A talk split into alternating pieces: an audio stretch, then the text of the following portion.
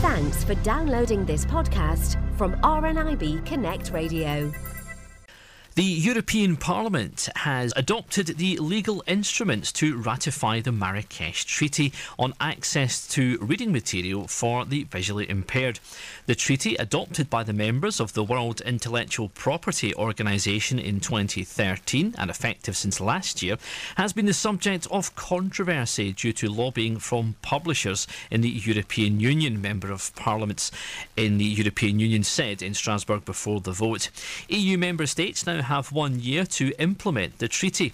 Here's MEP Max Anderson explaining the treaty and the work which took place to negotiate with publishers over copyright payments. I have been working on the Marrakesh Treaty for 3 years since I was elected to European Parliament, and tomorrow's vote will signal that we are nearing the end of a very long process that has sometimes been rocky.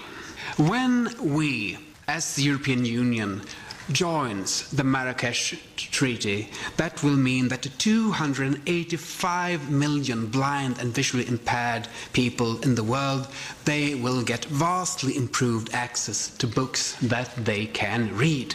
It will also make it possible for the EU to join the already 30 countries in the world that have already ratified this treaty and started exchanging books.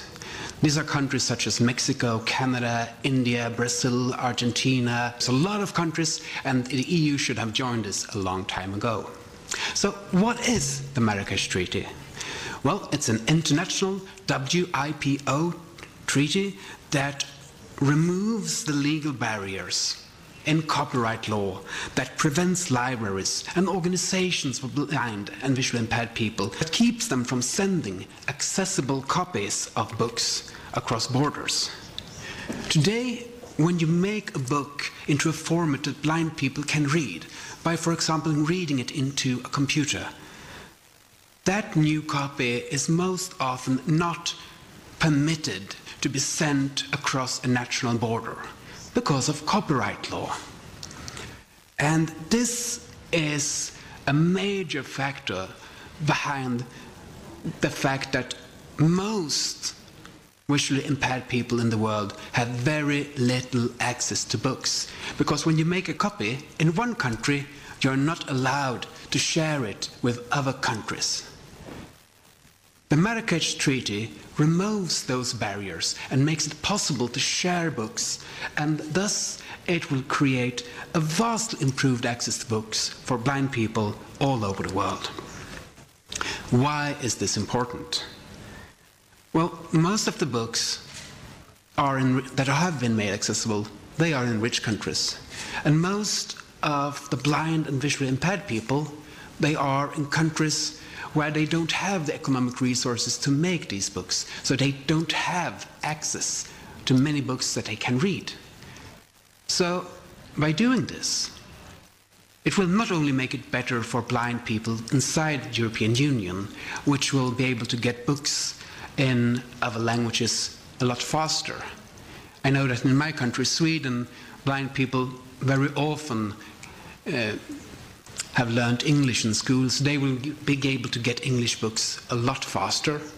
That's good. But the real advantage is in the poor countries in the world, where most people don't have access to books, but they will get it. It will make it easier for blind people to find a new favorite book, and most importantly, for students in need of education material that they can read. They will have a lot better opportunity to finish their education. Not everybody has been happy about this treaty. Parts of the publishing industry have been worried that they might lose money on this new copyright exemption that the Marrakesh Treaty creates. So they have been lobbied very hard. And there have been problems in the Council that has been unable to agree on how to proceed, which has delayed the implementation and ratification of this treaty. But now we are here. As the Parliament's negotiator, I managed to secure a deal that delivered on the essential things in its implementation of the Marrakesh Treaty. That is, removing the barriers that prevents libraries from sending books to other countries so that blind people can read them. And I've decided upon accepting this solution because we managed to secure a solution that will be easy to implement also for small libraries. And I'm quite satisfied with the outcome. The European Blind Union has been a driving force behind the Marrakesh Treaty, and they have given me a lot of help in this process. That's MEP Max Anderson speaking just before the vote on the Marrakesh Treaty in Strasbourg. Now, the European Blind Union is supportive of the treaty, but it has issues with the so-called compensation payments to publishers. Here's Wolfgang Angermann, president of the EBU.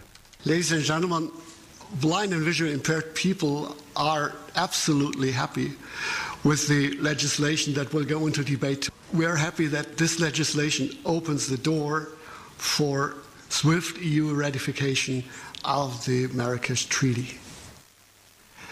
Thanks to this legislation, cross-border exchange of copyrighted books will be legal without the permission of rights holders for non-profit uses to serve blind and visually impaired persons. However, at the same time, we deeply regret that this agreement allows EU member states to impose a so-called compensatory remuneration to be paid to rights holders. As we consider this in contradiction with the right to read objectives of the Marrakesh Treaty. Blind readers have to deal with books in an inaccessible format, especially when we look at educational material where inaccessibility is still steadily increasing.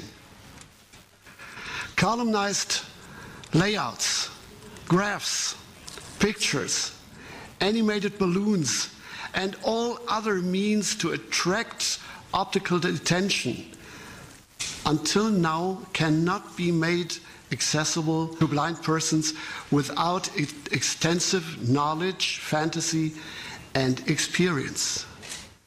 There is no technical tool available to replace these indispensable human resources. It is the non-profit companies with their special services for blind consumers in the respective country that provide these skills. And let's not forget, the quality of our education decides about our quality of life.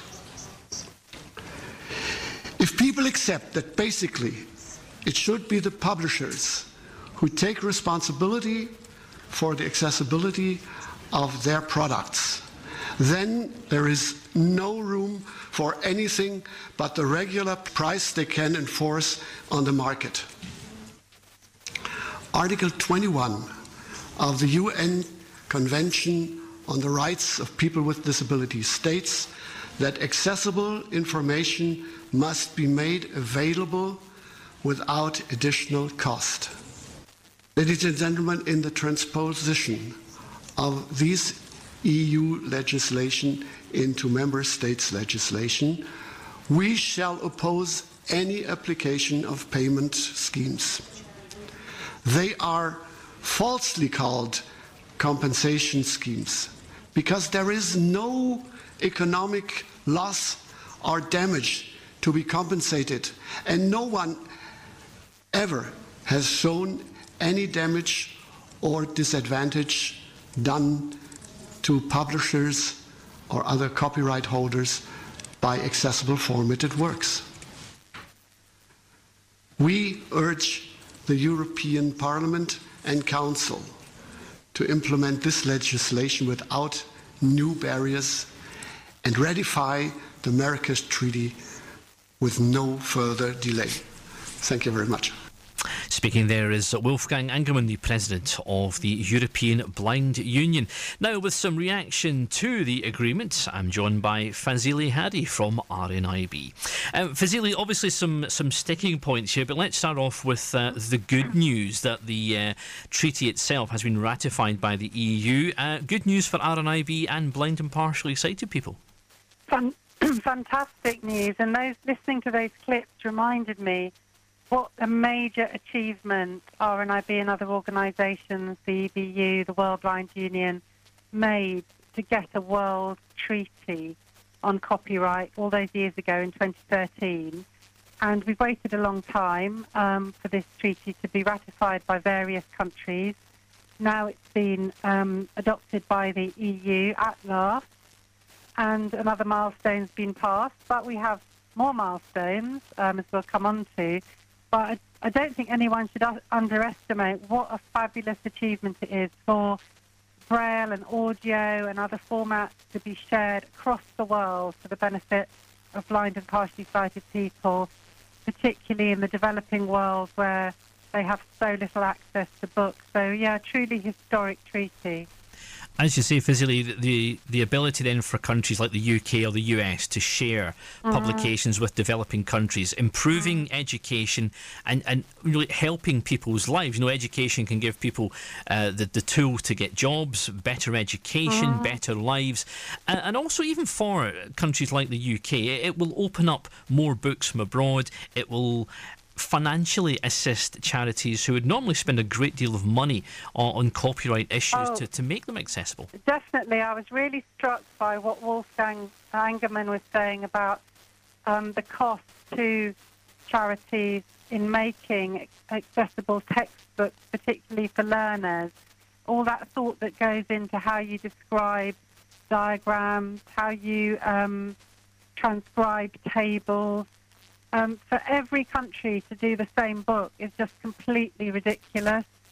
But for people to share that work that's gone in one country and to be able to share it across the world, I think education and music might be the fields where particularly those costs being shared across the world are really, really important. And then, as you say, there is a benefit for us in this country. We have many minority language speakers who live here from Eastern Europe, from the Indian subcontinent, from other parts of the world. And actually, our library services will be able to bring in some of those books to benefit readers in this country. Now, the sticking point that seems to be cropping up here, which, again, Wolfgang made a nod to there, I think that's something that you at RNIB agree with, is this compensation payment.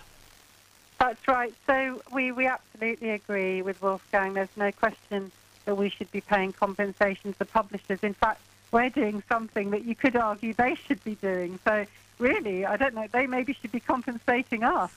But I feel a bit optimistic. I don't know if I should be, but in the UK, we've had copyright legislation for a while now that exempts getting permission for books published in this country. So if RNIB publishes something in audio or Braille, we don't actually have to get permission from the publisher. We do often talk to them about it, but no money changes hands. So that leaves me with a little bit of optimism that we've already got a culture in the UK of not paying compensation. Now, obviously, sharing titles from abroad is a different provision, and we will have to talk to the government now about how we extend our own copyright laws to cover the Marrakesh Treaty. But as I say, at the moment, I don't think the government would be pressing for compensation, but if they did, we would robustly oppose it. And as this is a treaty, the treaty itself has been passed by the EU, of which at the moment Britain is a member. Yeah. You know, it's taken a while to get to this stage, and even to get the UK to look at the Marrakesh Treaty and ratify. So how do you think that pressure can be applied to get things moving? Well, to be fair to the government, they have been waiting for the EU to take this vote. And I think, as the EU parliamentarian said, it'll be now member countries, which we are still a member country, have 1 year to implement this in their own legislation. So we'll be talking to the government about how that happens and how it can happen as quickly as possible. And obviously through the Brexit negotiations, we'll be looking for that right to be maintained through the negotiations, as we will do for many other rights that disabled people have via Europe. But overall, good news. Just fabulous news. Another really big milestone passed, and as the MEP said, 285 million blind and partially sighted people in the world, one step nearer to them receiving accessible information, which is a human right, really. So we should all be really, really proud of the part we've played to achieve that and make that real now. So we'll be working to make that real for people in the UK. And we'll continue to follow the story here on RNIB Connect Radio. In the meantime, to Fazili Hadi, thank you for joining us. Thank you. For more downloads like these, visit rnibconnectradio.org.uk/podcasts.